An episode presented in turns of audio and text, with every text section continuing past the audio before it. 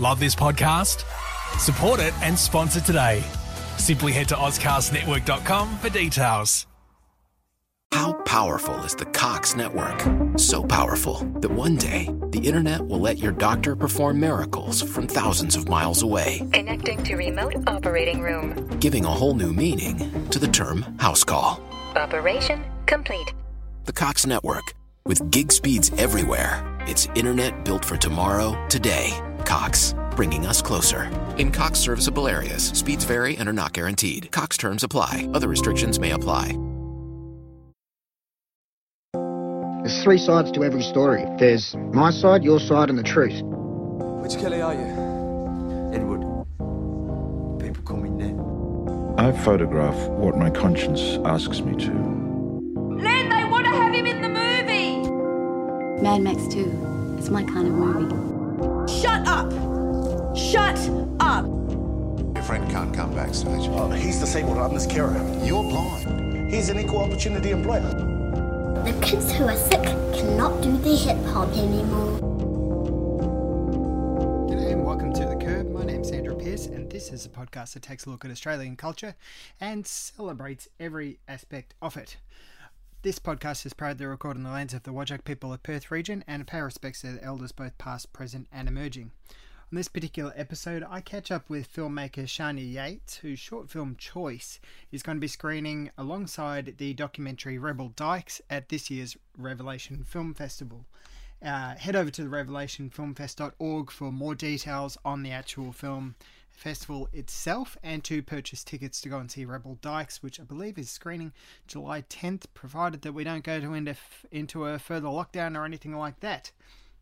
This is a really uh, sensitive and supportive short film that is about a Nina, who is played by Sharnya Yates, uh, who is an exhausted mum and wife, and she is dealing with the reality that her child is coming out as being a transgender teenager. Now, this kind of narrative has been touched on before, uh, but the difference between um, some of the stories that have been depicted on film before and Choice is that the the role of the daughter here is played by Sharnya's own daughter herself, and so that particular narrative is at least coming from an informed perspective, which I thought was really really powerful and actually gave the film you know a level of authenticity that is often missing. Uh, we touch on that a little bit in uh, this particular interview, and hopefully you enjoy the interview, even if you don't get a chance to see Choice itself. I think there's a lot to learn from this particular discussion with Sharnya, so I won't dilly dally along any longer, and uh, let's jump into that interview.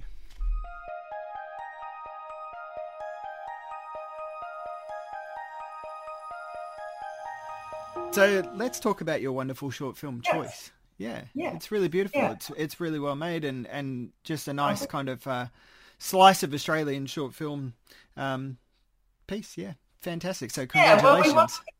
Thank you. Thank you very much. We wanted to incorporate because it was, you know, film. I'll just put this on silent. That's right. That's my co-producer going something about an interview, and I'm like, ah. um, yeah. So we wanted to, because it's filmed in the southwest, we wanted to showcase a bit of the southwest as well, and we wanted to give it a real West Australian feel. So hence the FIFO dad and that kind of situation. We wanted to make it so parents and caregivers and whatnot can relate easier. If you, you know, if you make the characters too unbelievable, like, you know, the mum's a real mum. She's, you know, she's tired, she's exhausted, she runs like a, you know, looking at her running, she's not an athlete. You know, she's, and she's just not um, looking like a model on screen. You know, we wanted to have it come across as quite raw and real. So people could instantly relate in some way, you know. So I think everyone that has seen it so far, which is obviously very little, uh, but those close to us and, and those that we've sent for review, like yourself and other people, um, have it seems to have hit the mark with what we were trying to achieve. So really it was about raising awareness for transgender youth suicide prevention, but in doing so, it's less about the actual transgender child focus and more about how the parents affect what happens once they come out. So basically, it's it's kind of directed at parents and teachers and caregivers and the community in general. And yeah, so I think um, you know it's a it's a film that's going to trigger some people, especially the younger kind of generation. Sometimes there's a, a, a, one young person that saw it felt a bit quite triggered because she has a transgender sibling, and just seeing seeing, for instance, this scene where um, Jessie, Sophie, has the tissues in the toilet that really, really kind of spoke to her, and she was like, "Wow, you know, I feel I feel guilty just being born female when my now sister never you know, couldn't develop those kind of things, never had that kind of experience. And so she was really sad about it. And it was really good to get her perspective on it. Yeah, I, I, think there's a really beautiful balance between showing the, the difficulty of um, Sophie deciding to, you know, the, the life that she's living, but also um, highlighting, you know, the, the difficulty that parents are going through.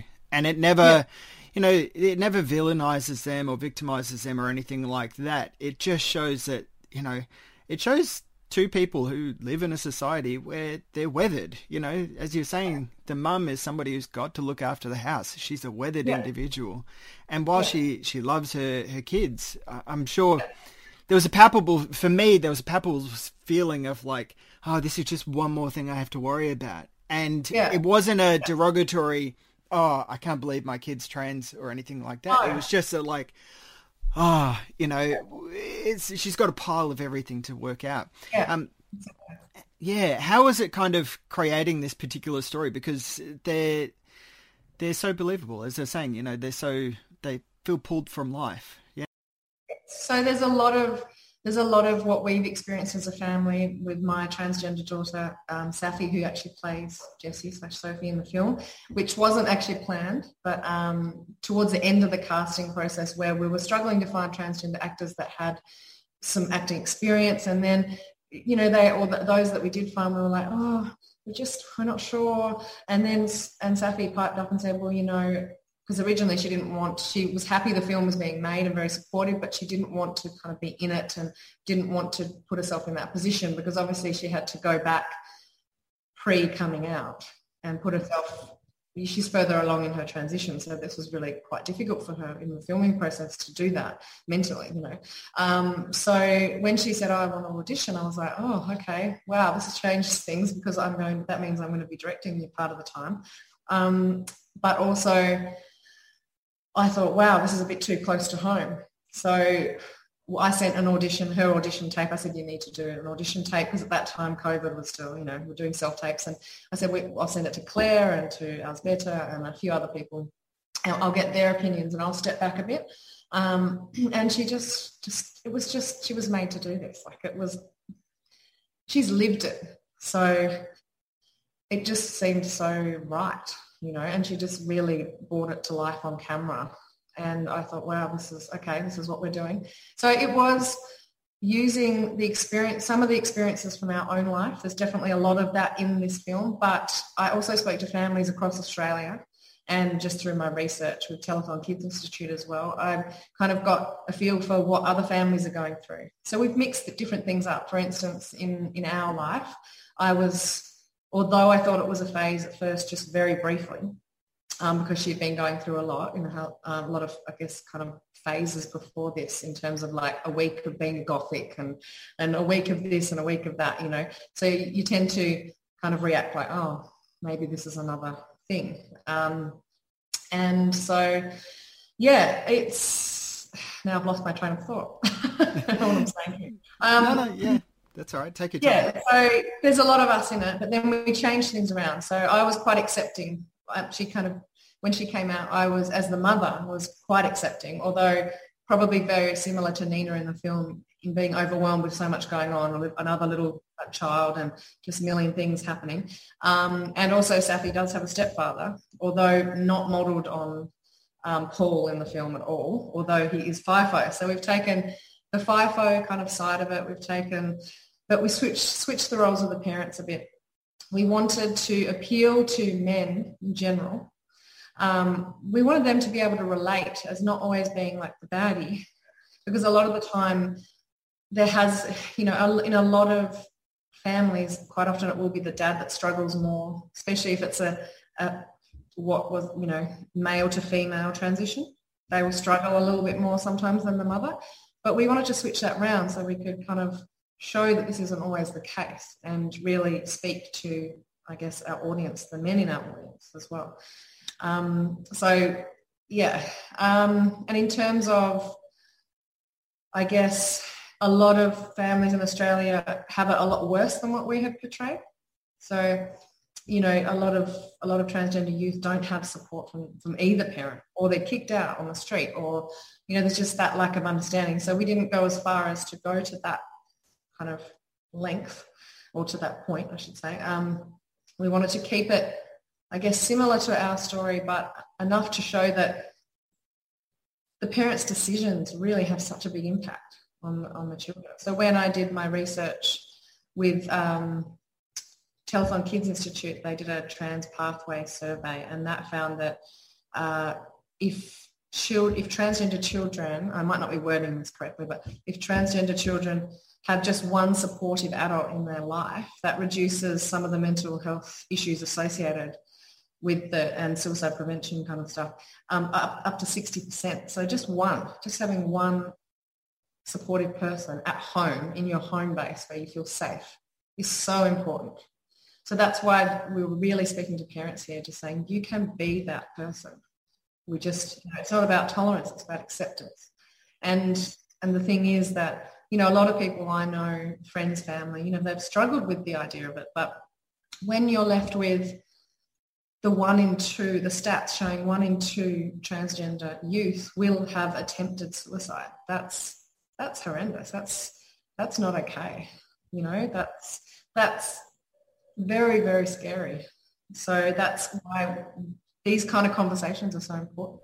Yeah, the the stats and the the um, figures that you put at the end of the film are really, uh, I mean, they're quite a gut punch in a lot of ways, which kind of which really reinforces. I mean, I, I watch a lot of LGBTIQ uh, yep. films and cinema yep. and stuff like that, and um, I've noticed that, you know, gay stories and lesbian stories tend to they've finally kind of broached the um the the realm of being I'm trying to find the right words, but basically they were often steeped in tragedy.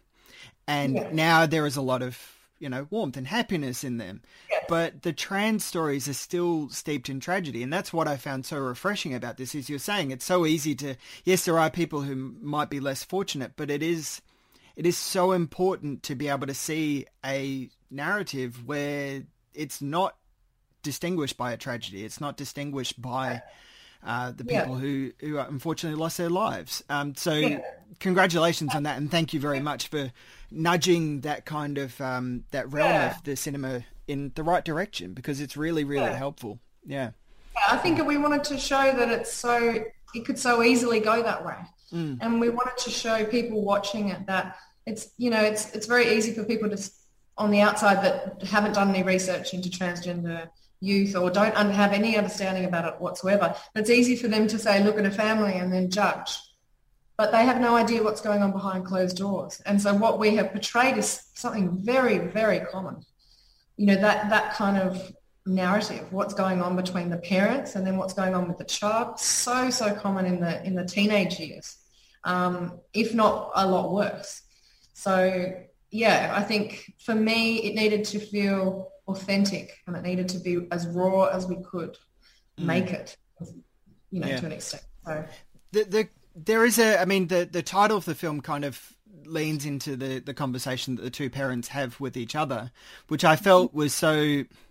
For starters, I thought it was really beautiful that you said it with them sitting outside because it feels like it felt it felt like something that my parents would have done, you know, in yeah. the sense that like, oh shit, he's doing something a bit weird now. Oh no, you know that kind of yeah. thing, and he he can't hear us outside. So that that staging in itself was really beautiful.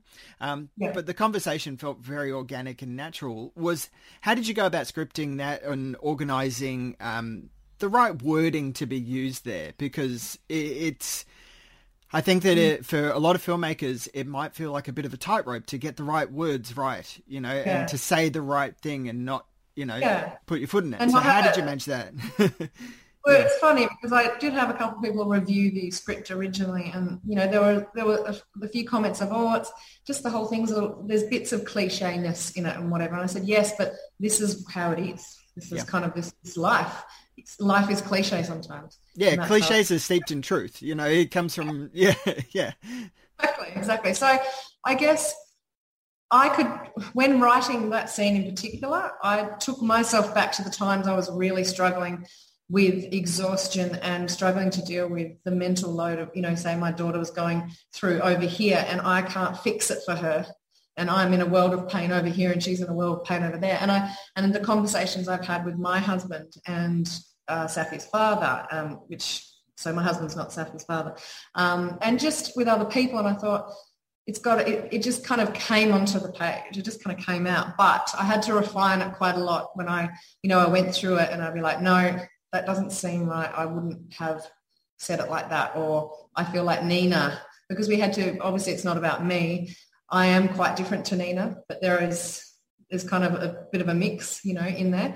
So I had to kind of really pull myself out of that as well. And Nina, we really wanted to show that she was, she was also on a woe is me you know, when she walked outside and she's having a cigarette and whatever, she's like, she's it, she's making it about herself a little bit.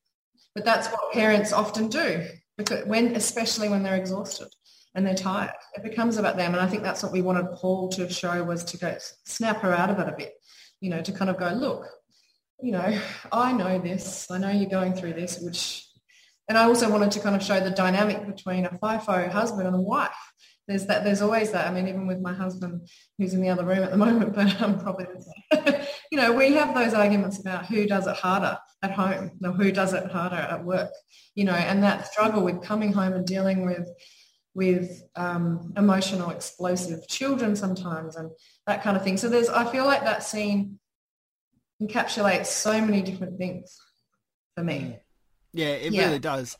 Uh, I I want to commend you as well. Like Paul's discussion uh, surprised me uh, in a way which I didn't expect. Like I, you so often see the the typified FIFO man as being you know this yeah. know, gruff kind of bloke, and sure that exists, but also there are you know nice, tender, caring people. And I think the thing that I felt was really important was that and it, it, highlighted the depth of his character so well was how he's like it's it's clear that he's been having discussions with the people that he works with yeah. about their lives and his mm-hmm. life in particular and so you know when he's like look one of my mates had a trans kid and you know this is what happened there's an acceptance there which i i felt was really beautiful so uh, yeah thank you for writing that particular moment uh, in particular because yeah and that was i have to yeah. I really have to commend um, Claire Leach, my co-director, when we were workshopping this,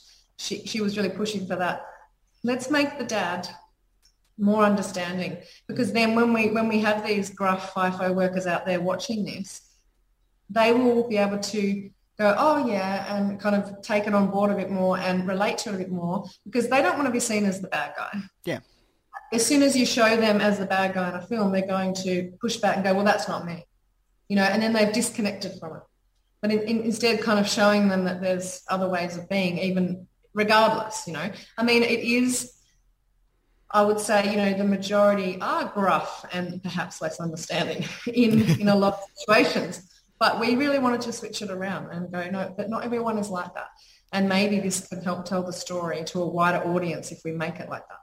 So yeah, and my husband's also probably way closer to Paul in terms of sensitivities in a, in a way, but certainly not model them. There's no, they're, they're very different people, but there is probably, he's probably able to be a little bit more sensitive than say your standard gruff gruff.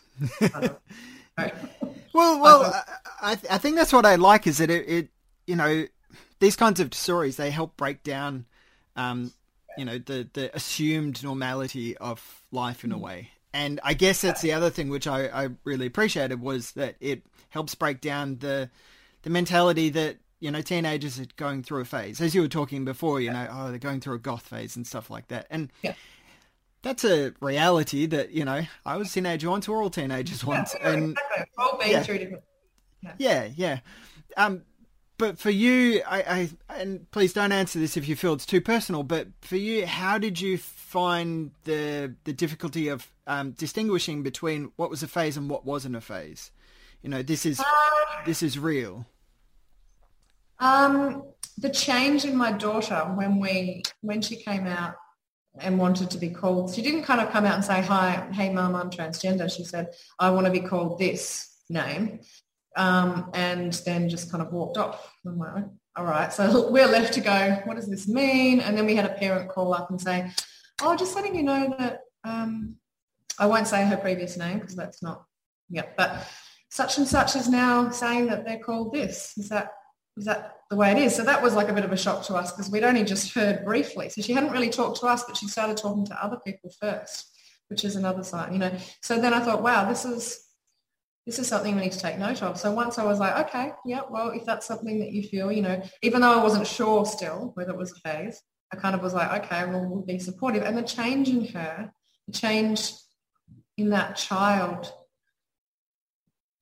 you know, coming from, I guess, more of a, a, sadder place to a happier place and seeing her smile more and seeing her come into herself, that's what made me realize this is here to stay. This isn't, you know, and then it kind of made sense, even though there wasn't, she wasn't, um, there weren't any real signs when she was younger in terms of, I guess, what people would generally you know, talk about, you know, with, oh, was she wearing female clothes? Was she into playing with more girlier things? Those kind of things. She wasn't doing any of that, but she did have more female friends and she did, she did have a lot of emotional struggles in the playground. And I think it's because she had that struggle within herself. She didn't know where she, she was fitting. So that kind of made sense.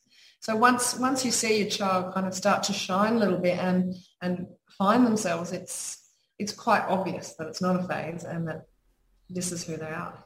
Yeah. So, yeah. Yeah. I, I think it's wonderfully represented in the film as well. And, you know, oh, right. it ends up with a beautiful moment, which is just, it's beautiful for the characters, but it's also beautiful for the landscape too. Uh, you know, yes. I think that that, yes.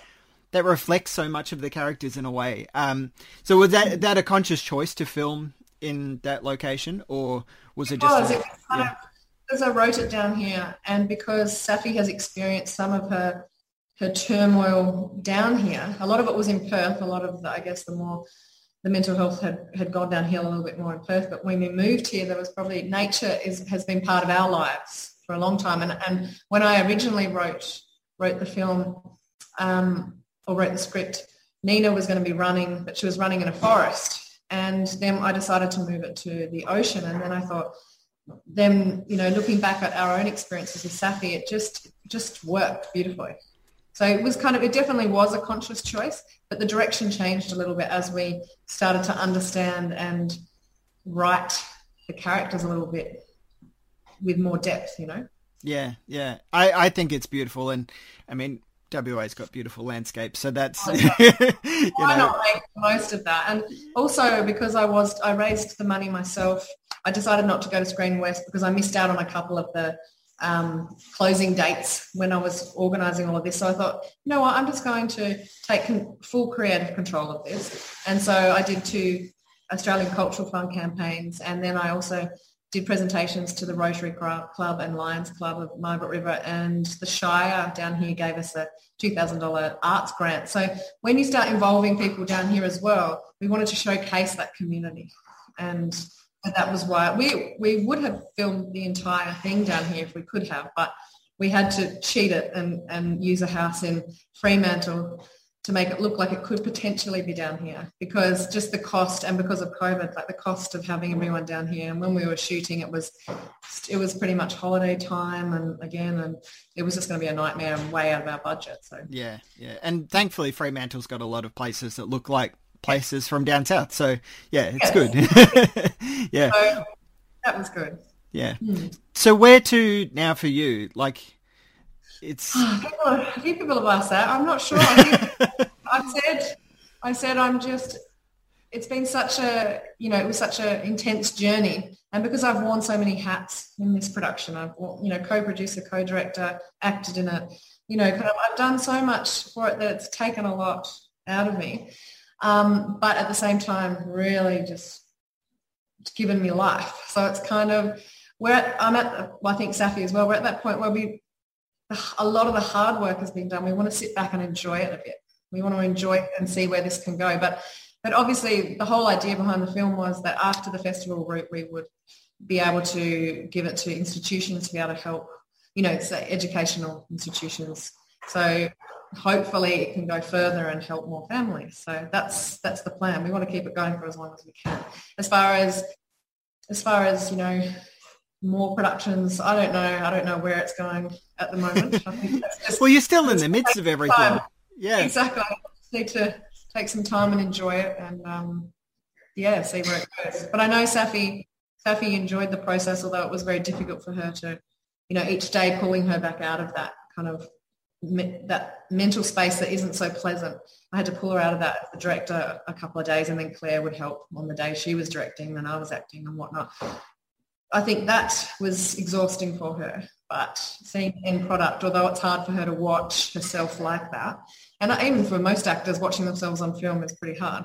Um, I think she's proud and and really happy about where it's going. So that's good. Yeah. And, and I imagine it's going to be um, both a like it might be a bit. Uh, yeah, difficult in a way to finally have it to release it on the big screen and Revelation. Like that's got to be, yeah. it's got to be good. It's good. yeah, yeah, yeah. But it's clear. It, yeah, yeah. It's a great festival. Yeah, wonderful yes. festival. Safi will hopefully be um, involved in the Q and A. She wants to be involved, so cool. um, you know, she'll be there the festival.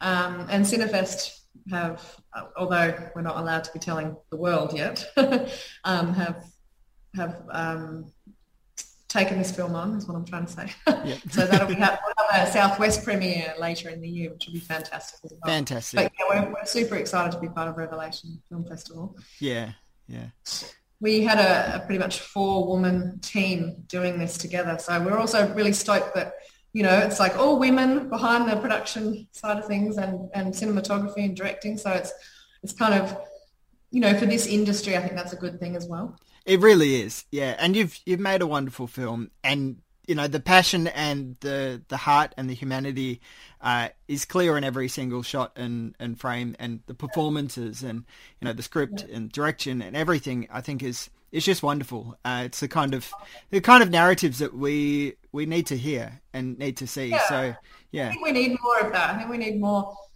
more stories that have an impact. I think we need more um, rawness, if, if you like, on on the screen more yeah. authentic, authenticity and stuff. Um, yeah, no, yeah. we're very, we're very, very excited. So well, I think we're so we, we're so passionate about it that you know when people say where to next, it's like I would working on another production like this. I would have to be just as passionate to be, pull it over the line, you know, to make it something that we're that proud of. Mm. You know, I just don't know there's just so much passion put into it that I wonder the next project, what would that be like? You know, it depends. If I find something passionate to write about. It'll come. It'll come if it if it need, if it has the burning desire and the need to arrive. Then then it will come. These things happen, but I I know that whatever happens next, um, you're to be it's going to be very exciting and very interesting. So whatever it is, I'm looking forward to it. So yeah. Well, we pre- I appreciate the time to have a little interview yeah. with you. That was filmmaker Sharnya Yates talking about her short film Choice, which is screening at this year's Revelation Film Festival. Head over to revelationfilmfest.org for more details. To listen to other interviews associated with the festival, like one with Richard Sawada, head over to thecurb.com.au. And to help keep this website nice and independent, head over to patreon.com forward slash thecurb.au. Thank you very much, everybody. I hope that you're all staying safe and sound and keeping well isolated and looking after each other. Jump onto that vaccination queue if you can. I'll see you all in the next time on the next episode. Uh, look after each other. Stay safe. Bye.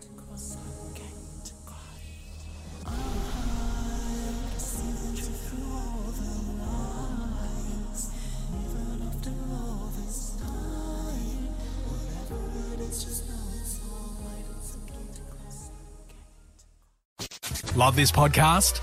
Support it and sponsor today. Simply head to AuscastNetwork.com for details.